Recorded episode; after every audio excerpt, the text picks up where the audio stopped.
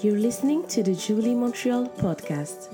Jubilee Montreal is a Christian church located in downtown Montreal that exists to share the good news as a spiritual family for holistic transformation. For more information on Jubilee Montreal, visit us online at www.jblmontreal.org. DETOX is a series that we're doing on three things that we really should probably get out of our lives. And these three things are not things that we might think are the biggest deal, or the things that, you know, there might be bigger issues in your life that are causing you more problems or maybe are more serious. But these things are quiet things that most of us have that we don't think about, that most people probably won't call us out on, that we'll be able to pretend to ourselves for a long time probably that they're not really issues, that we don't really have a problem. And I want to say that these things are not things that you should get rid of, because if not, God is after you, or we won't accept you, or something like that. These are things that you should detox from because they're toxic, because they're bad for you, they're bad for your life, and they're very difficult to have a relationship with God while we have them. It's possible, and we all do. You'll see in a second. I just said I do about 5% of this. I have about 95% of this in my system, maybe. After I fasted last week, maybe I have a bit less. Last week we talked about giving up control, and it feels like a lifetime ago. But giving up control was about living life in such a way where when you look at your future, you look at tomorrow, you're not gripping on to your life so hard. You're letting go and letting God bring of your life what He will. And it's a very difficult thing to do. And I understand if you're not used to talking about God, or you don't have a relationship with God that you know of, you don't know anything about Jesus, that'd be pretty scary to do, to just give your life up and trust that God will do something with it. But when we do that, you're really free, and something good will come of your life. Today, I don't need to look at that anymore. There's a giant screen right in front of me. Today we're talking about silencing the noise. When I talk about silencing noise, all of our lives, just like we're all kind of controlling things, even things that we're not consciously thinking about all the time, we're also all distracting ourselves all the time. And noise is busyness, it's distraction, it's restlessness. So this looks different for everybody, and I think different people have this issue to different levels. I think I'm pretty good at it. Ask Angelica. This is toxic. Being busy is toxic. I understand that here's just a little side note. While I talk today, you're going to have all kinds of thoughts that say, yeah, but I have to do this. Like, I have a job, and I have responsibilities, and I have kids, and I don't. Like, I have things to do. I am busy. Okay, so that's true. And it doesn't matter for what we're talking about. It's not about doing nothing. Okay, so hear what I'm saying? It's not about just doing nothing. And then we'll keep going, because I'll probably say that like 5 times. The reason we're so busy, you just think about yourself, you think about people you know. We're constantly looking for something. I don't know what your stuff is, but here's a few examples. You might not have an iPhone. That's an iPhone. Kind of looks like an iPad. It's an iPad, isn't it? It's an iPhone. It looks really stretched. Okay. Either way, you have some kind of tablet or phone or whatever you've got. You might have that. That might be glued to your hand all the time. You might have this thing. It's definitely a drug. You might do that thing. Those are just 3 kind of things. They might have something else. It might be magic cards. I don't know what you're If it's not that, I think the hardest one, at least for me, is my thoughts. It's hard to slow my thoughts down. Here's a quote about what deadens us most to God's presence within, I think, is the inner dialogue that we are engaged within ourselves, the endless chatter of human thought. So I just want to start bringing to your mind things that you fill your time with. And it's easy to start with things you don't absolutely have to. Okay. What do you go to when there's nothing to do? When it's just, you're bored and it's silent? That's an epidemic, I think, in our city, in our world. That you're constantly trying to fill your mind and your time with space. I don't know what yours is, so that's the box for you. Why do we do that, though? Why are we so busy? And I promise this will get to God. It has everything to do with God. I don't know why you do it, but for me, I don't know completely why I do it, or else I wouldn't probably do it. It's a hard topic to talk about. That's why I gave you a little warning at the beginning. But one reason is because you'll find, and I was trying to do this last week, I basically made my whole fast about this for myself. And I was marginally besides fasting food and things, that what I was trying to do was spend time in silence. That was it. I didn't want to journal. I didn't want to read. I didn't even read most of the thing that we sent out on purpose. I said, it's good if you want to do it. It's good. I read a lot of it. It's good. But for me, I knew what God was saying to me was, I want you to be silent. I want you to sit in silence with nothing and wait. And I read a book about silence and solitude. It's funny. I read a book about silence. She gives a little, it's like this too. I'm giving a talk about silence, really, is what this is. It's a weird thing to talk about. It's weird anyway. I don't know if you thought about this, but I think about it often. It's very strange. If you're new to church, this will make sense to you. If you've been in churches a long time, this might not make sense right away, but it's very strange what we're doing right now.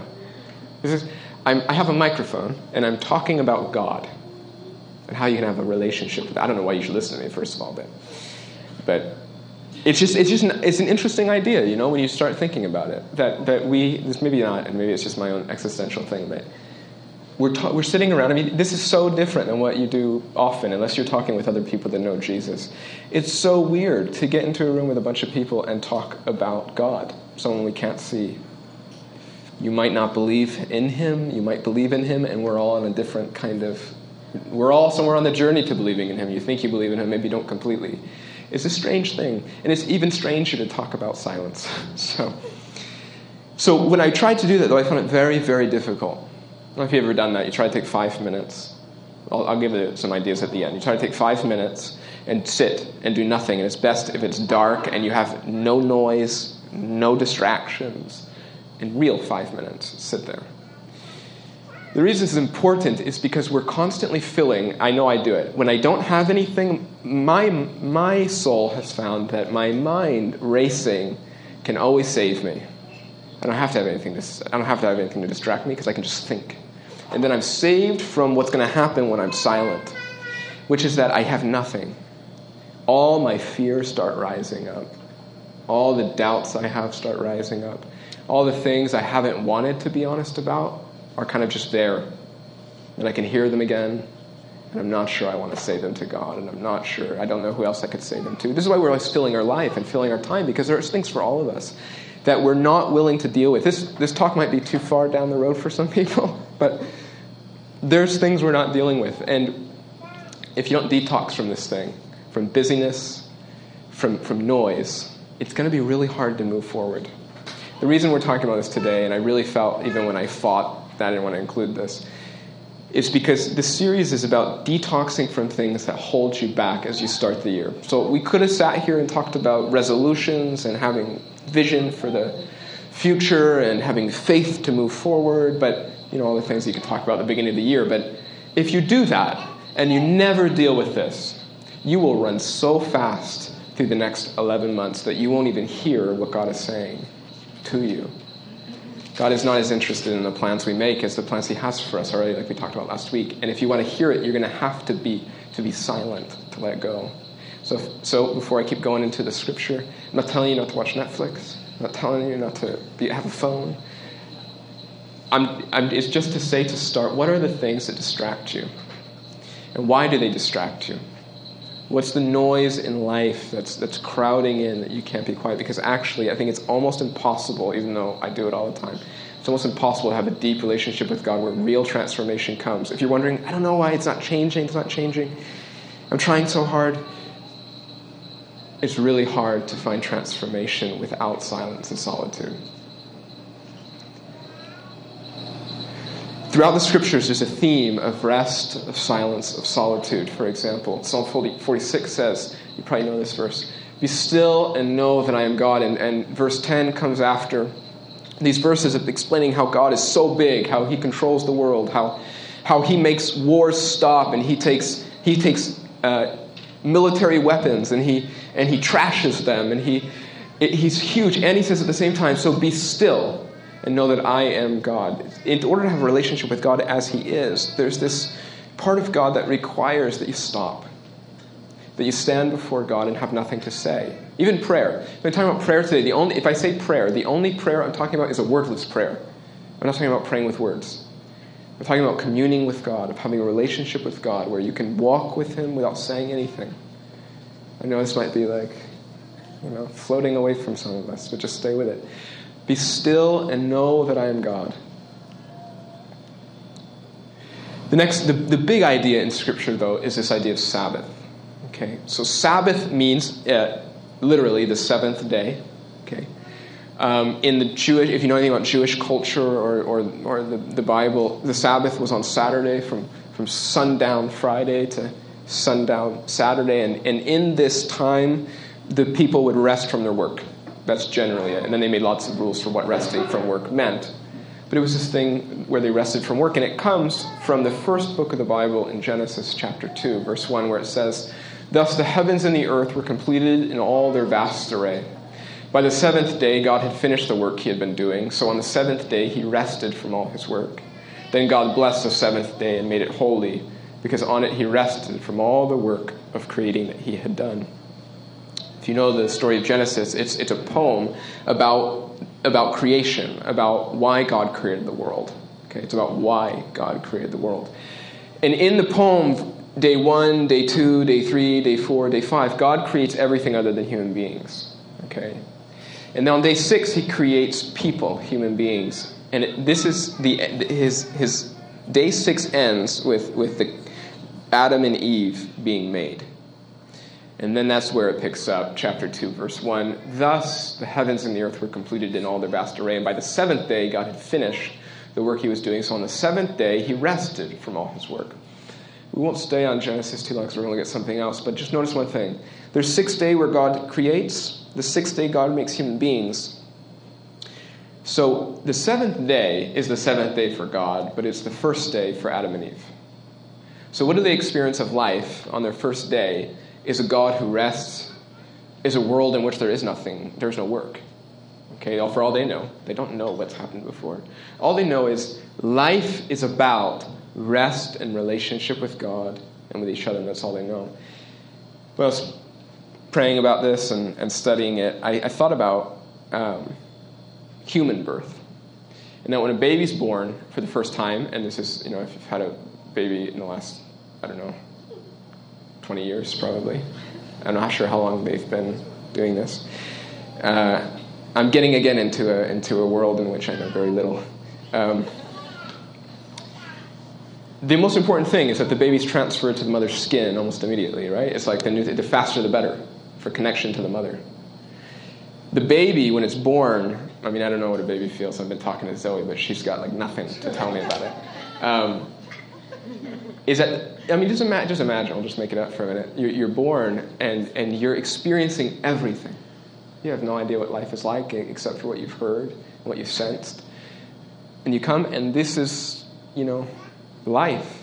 And you're transferred almost immediately to the mother into a place of rest. And that is supposed to be, and it's the most healthy thing for the human person, right? That's what they're finding, is the most healthy thing for the baby is that they're obviously safe, that they're healthy, that they're with the mother, that they're on the mother's skin, that they're able to rest and nourish. This is the same thing in Genesis, is that God said that the minute that Adam and Eve are created, that they come into a place where they're just resting with God, and where they experience God as a person that's completely at rest, completely at peace. And this is how the Bible begins, right? The Bible begins with this story, and we can overlook these ideas about, I'll tell you what I used to think about rest. We can overlook them, but the Bible story is about it in many ways. So it starts like that. Work is not bad. I'm also not going to talk a lot about work because it's not an either or. Okay, we'll talk about that a lot, but we believe very strongly here in a both and. So when I say things, I'm not necessarily not saying something else. It's both and. Work is good. Work is good when it's beautiful and life-giving and it's for other people. And work is also not just the opposite of rest. So just think about that today. When I say rest, I'm not saying it's the opposite of work. Rest is just something else we're talking about. Okay? It's just something else. So human beings are born into a world of rest. And when I say rest, I'm also not saying that they're just not doing anything. I'm saying there's this thing called rest.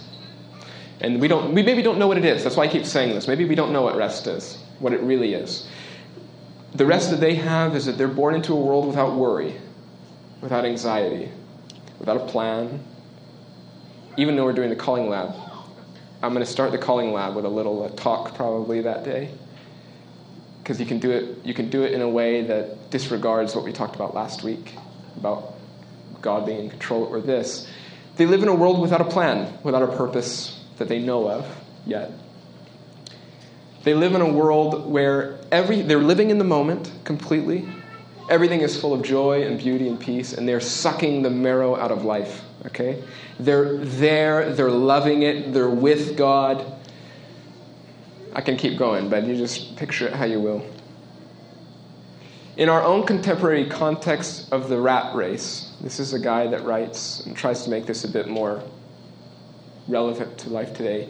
In our own contemporary context of the rat race of anxiety, the celebration of Sabbath is an act of both resistance and alternative. That is to other people, and most people aren't doing this. It is resistance because it is a visible insistence that our lives are not defined by the production and consumption of commodity goods. What he's saying is that by taking a Sabbath, he's literally saying, take a Sabbath. By taking a Sabbath, what we're saying is that life is actually not about all the other things we're doing, whether they be good or not. And life is actually not about making money, buying things, or doing anything like that. They're not bad. Life is not about them, though. Which is why if you gave yourself to that 100%, you'll see it's not going to be enough for a meaningful life. Another one. Because we do not rest, we lose our way. Poisoned by the hypnotic belief that good things come only through unceasing determination and tireless effort, we can never truly rest. And for want of rest, our lives are in danger. This is why it's not just about doing things I'm talking about, because you can see that you can take a week off and you can feel restless. You can have nothing to do for an entire day and feel anxious. It's not about doing something. It's about the inner place of your person. Okay? It's about where you live inside and if you live at rest. Sabbath, the Sabbath idea is a detox. Now, I'm also not going to talk much about actually taking a Sabbath, but at the end, I'll say maybe you could change some practical things about your life. Just think practically, and maybe this is one. You could take a Sabbath, and what that means is set at least one day during your week aside where you're not doing what you consider work, and you're really giving it to rest. But Netflix is often not restful. Okay, I tried all these things, and it's not. I don't know. I don't find it restful, even if I watched a ton of episodes in a row, and I'm still not rested. I've been sitting on the couch and I still don't feel rested. Try that, okay? But I'm not going to talk too much about the practical Sabbath. Sabbath as detox, this idea, is that God made the world in 6 days, and he said human beings need to know that on their first day, just like the baby on the mother, that life is about this right here. You're going to have to do all kinds of things, but I need you to remember what life is truly about. Sabbath is a kind of detox because all through the week, if you look at it 6 days, there's all these things you have to do that are pulling your attention, okay? They're pulling you further and further away. Hopefully, you get to a point in your relationship with God where it doesn't do that. You can be at work and you can be walking with God, okay? You're intimate with him. You feel like he's always with you. That is how it is. But the Sabbath is a kind of detox because on this day, just like the fast we had last week, it's a time to detox from everything else by saying, you know what? It's like last week we fasted from food, right? Some people did probably. Usually you eat food and then you stop eating food and you're detoxing, okay? And it's hard and it hurts and it's psychologically frustrating. But when you do it, you're detoxing. You're letting go of that thing and there's good things happening inside you. The Sabbath is a detox from doing, okay? Which is way more important than food, really. It's a detox from all the things that have happened, from your anxiety, from your endless thoughts, from the things you've had to do, from your crazy schedule, from your distractions. Sabbath is actually rest from distraction. That's why it's not just about work. It's about rest from all the things that you're coping with. And so it's a time to detox.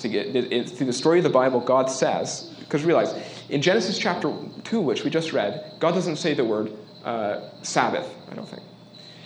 He's not saying, on the seventh day I rested from all my work, therefore there's a new law called Sabbath. This doesn't come until later in the Bible when the world is full of brokenness and sin. And God says at that time, because he's so loving, this is what he gives the laws for. We don't usually think about rules like this, but he gives the rules because he sees that human beings are just falling all over themselves and ruining the world. And he says they need a detox. You remember how I said on the first day of life, it's about rest, and they forgot. And so I'm telling you, every seventh day, rest. Do nothing. Rest from all your work.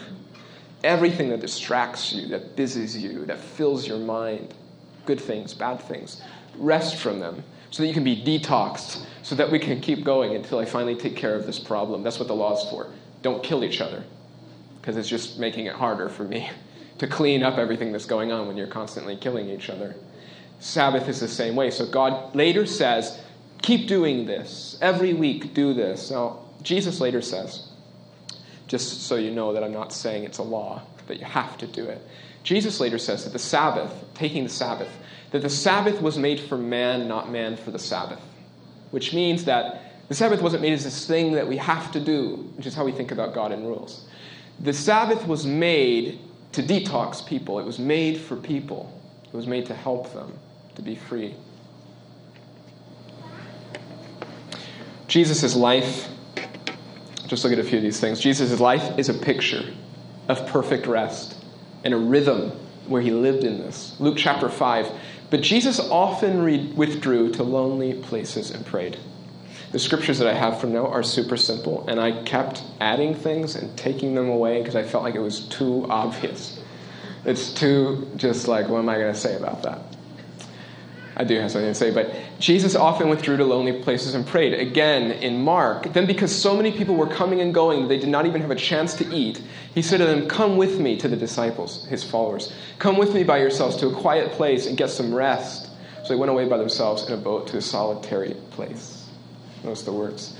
Mark chapter 6, after leaving them, he went up on a mountainside to pray. These are three of many times that if you look at Jesus' ministry, you can... and you read Matthew, Mark, and Luke especially, you can pass over them quickly, but Jesus is always, he's got this antenna, and he knows exactly when it's time to go away.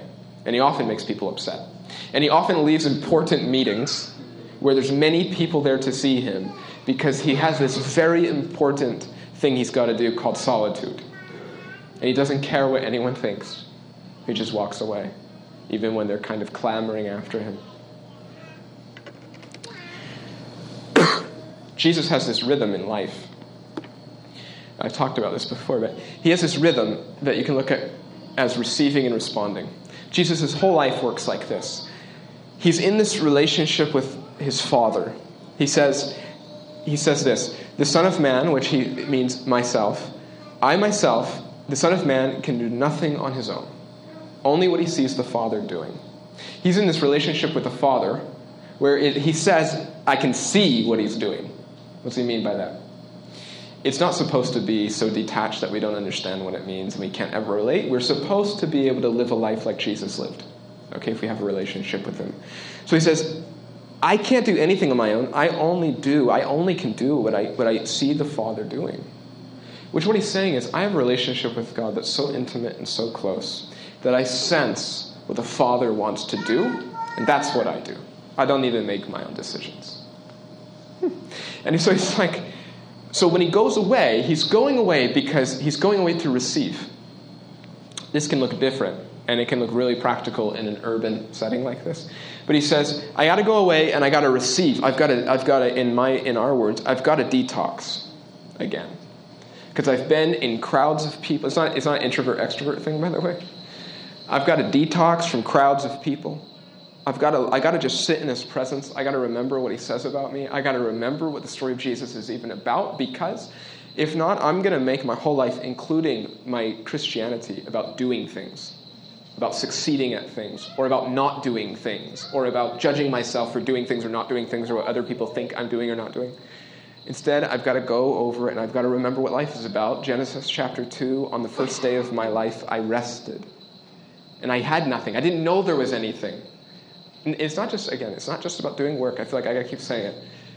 It's about the fact that I don't even know what success means. You see, on the first day of my life as Adam and Eve, on the first day of my life, I don't know what success means. I don't know what a life is that I'm supposed to live that would be appropriate, that would be good. If you thought Christianity, some people think Christianity is about doing the right thing or following rules. It's religious pressure. See, it's the complete opposite. On the first day in the Christian story, no one gets to tell you what your life should be about.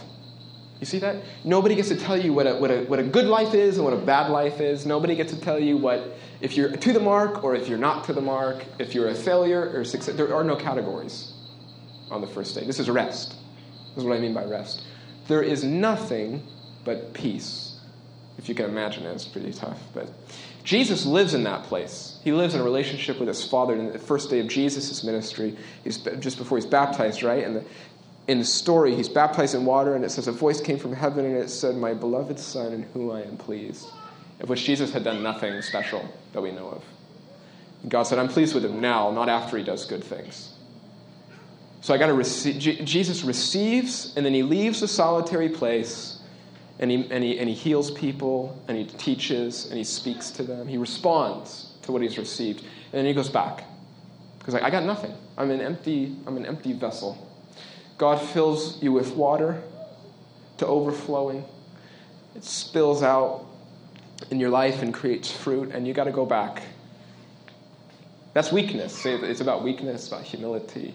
It's not about becoming strong. It's about becoming weak. So this is the text that we'll finish with, and that we'll stand for a minute. As Jesus and his disciples, so we've been skipped around, but this is in the Gospel of Luke. Jesus has been teaching and doing ministry and going away, just like we saw, and coming back. And there's this story, don't read ahead, there's this story that is super simple. Because after this, verse 42, which we'll read, it moves on to something else. This is the whole point.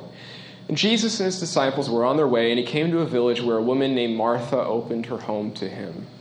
Martha was interested in Jesus. She was being hospitable. It's super important in her culture. She said, Jesus is a traveling teacher. Okay, come to my house. You can stay here. All your disciples, your students, they can stay here. You come to my house.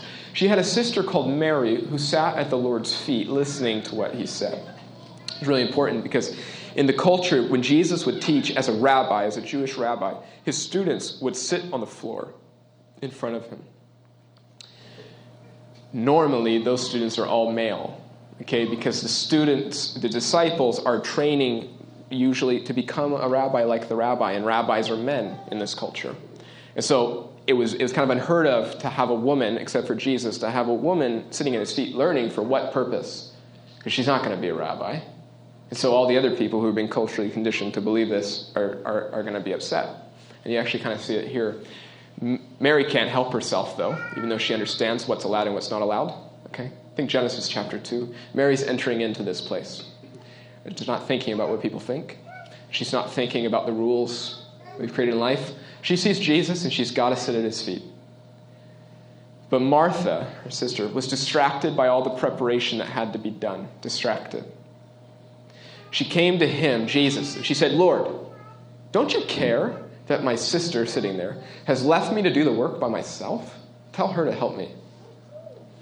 Often the story is just made about how Martha's really busy and doing all the housework, and she shouldn't. And that's definitely part of it. She's super distracted for a reason. She's conditioned to be distracted. She thinks this is her place, okay? Literally, I know this is kind of like a thing, but she thinks, literally, in the story to interpret it, she thinks her place is in the kitchen, being hospitable and creating food for Jesus and his disciples. Okay. She thinks Mary should understand that. Like, come on, what are you doing? This is what we should be doing. Why are you here? You're going to bother the teacher. You're going to bother the guys. Come with me. And Jesus responds like this. Martha, Martha. That's why he says it like that, if you want to read it. Martha, Martha. Jesus answered, you are worried and upset about many things, but few things are needed. Or indeed only one, other translations, or really only just one thing. Mary has chosen what is better, and it will not be taken from her. You hear what he's saying? He says to Martha, Martha, you're so stressed. I don't know if you can hear Jesus talking to you in this, but man, I'm like, you are worried and upset about so many things all the time, but only one thing, but few things are needed. I love the way it says it. There's very few things that are important. Martha, Michael, there's very few things that are important, or actually just one. Mary has chosen what is better. See what he's saying? He's saying she's chosen what it is, okay? She's chosen something better than what you're doing. It's actually better than being responsible in this situation. And it won't be taken from her. You see what he does? He becomes like an advocate for Mary, and he steps in the way between Martha and Mary, and he says, you're not going to take her away. Because, and I want you to see the social part of it too, just because it is important, because we will often skip over it. He's going to let Mary break the rule and become a disciple in this moment. Okay? He doesn't care what the social conditions are.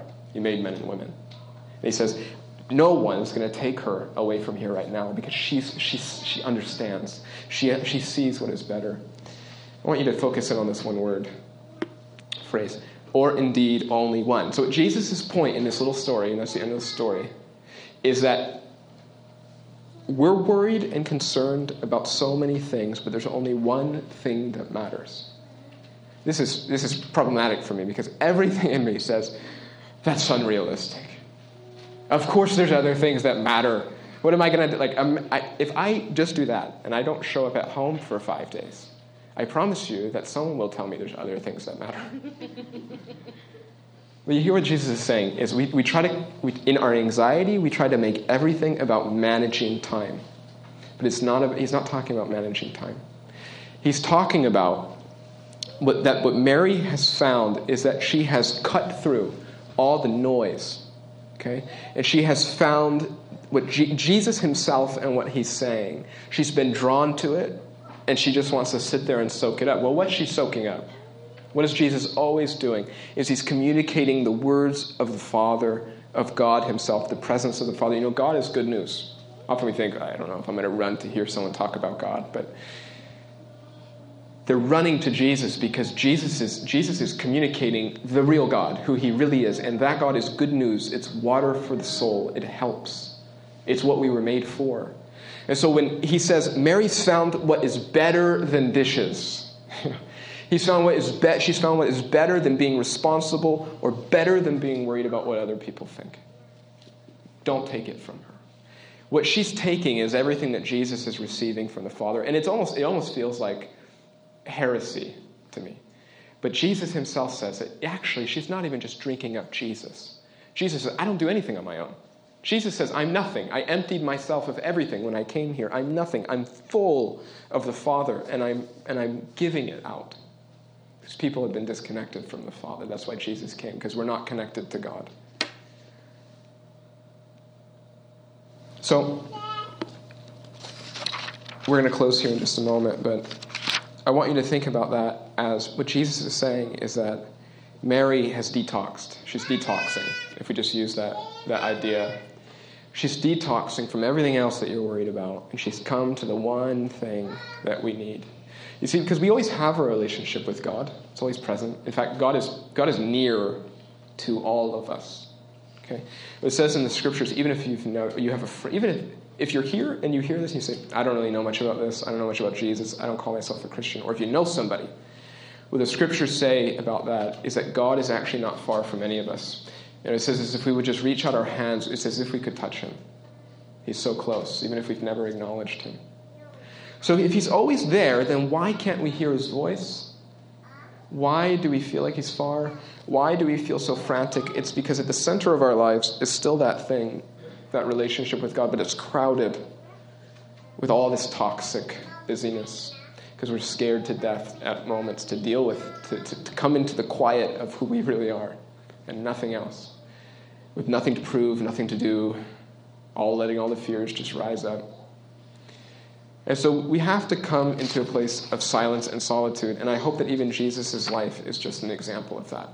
That Jesus' life is just really, if you look at his ministry, is just a movement from the mountain where he goes into the desert, into the mountain. By the way, the desert and the mountain are not always fun places. So silence and solitude is not fun. And often when you're doing silence and solitude, it feels like it's pointless, which is the point. Because we've taught ourselves to believe that it's got to have an obvious payback. That's good. An obvious return, yeah. But the whole point of silence and solitude is detoxing from it. And you will see that as you come into literally spending time in silence with God, even 5 minutes a day would change, I promise it would change things for you. Quiet your soul. And then living in a space of rest.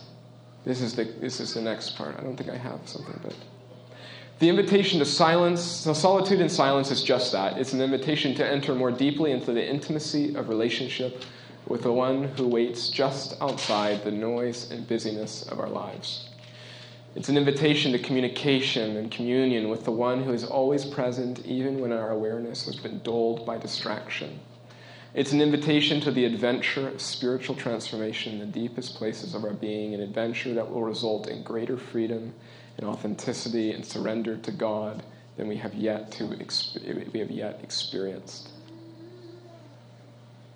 You know, if we don't have a relationship with God, this is still important even as a first step, because if your life is full of beliefs or ideas, things you picked up along the way, it's going to be really hard to have a relationship with God when we have what the scriptures call, if we're a Christian or not, when we have all this devotion to other gods.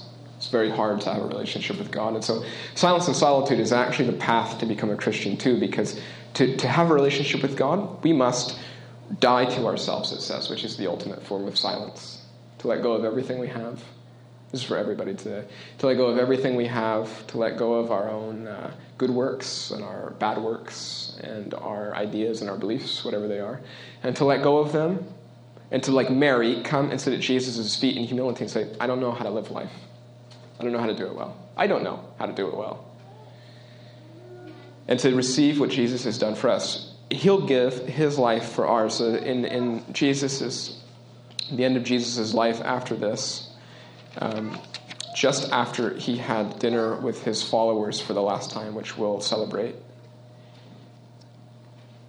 he was taken to a cross where he died.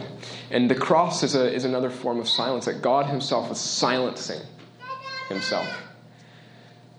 And between Jesus dying on the cross and the story where he rises again, there are 3 days. And when we celebrate that in the spring, there's a day, the Saturday before Easter is called Holy Saturday.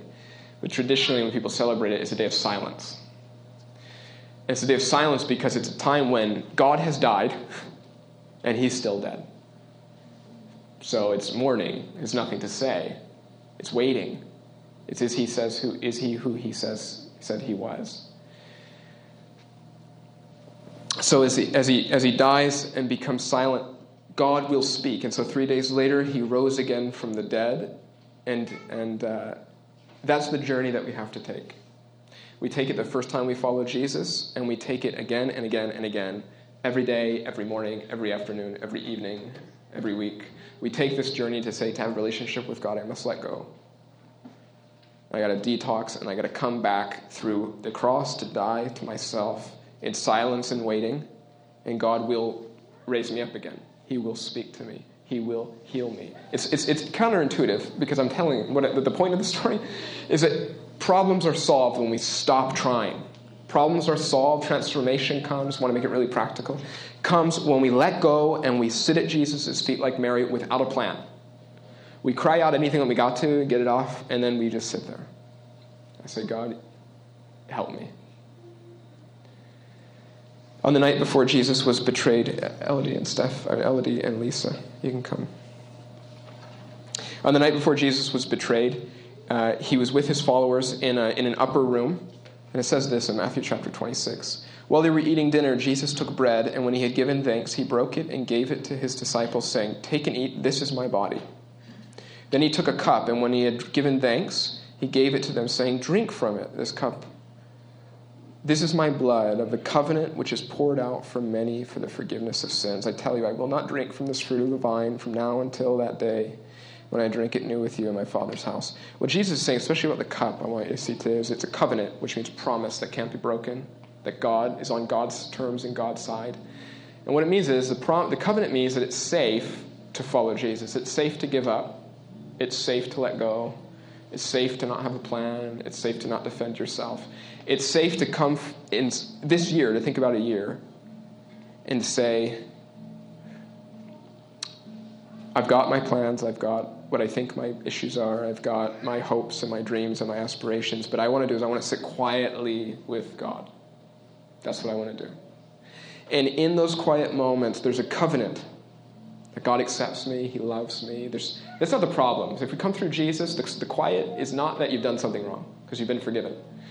The quiet is meant for something. God is not a vending machine. That's why we have those there. It's not a vending machine. He doesn't just respond like that, because like a good father, he knows what's best for you. And so often what we have to do is we have to detox. We've got to walk through the desert for a little while before what needs to happen happens. Relationships with God are real, and they're real. As we end here, we'll take communion. And so when we take communion, what we do is we take the bread and we dip it in the cup, and it's a way of remembering Jesus. Okay, I've been talking and you've been listening, and this is a way to do it a bit more experientially. When you take the bread, You're taking it as if you're there with Jesus. And you're saying, Jesus gives you the bread, and you take it, and Jesus says, Michael, that's my body. I broke it for you. Every time you eat it, I want you to remember that. In the same way, when I dip it in the cup and I drink the juice, it's juice, he says, Michael, that's my promise to you, that through Jesus, I will never leave you. I'll never forsake you. I see you as Jesus. So this is not about, I've got to get rid of all the distraction in my life and become a monk because God will accept me then and he'll talk to me. That's not the point. If that's miss the point. The point is God has a promise that he'll talk to me if I don't slow down. He'll still break through. If I want to have a relationship with God that is full of his presence, which is good for me, then I should slow down. That's what the Sabbath is. The Sabbath is made for me, not me for the Sabbath. Thank you for listening to the Jubilee Montreal podcast. For more information on Jubilee Montreal, visit us online at www.jblmontreal.org.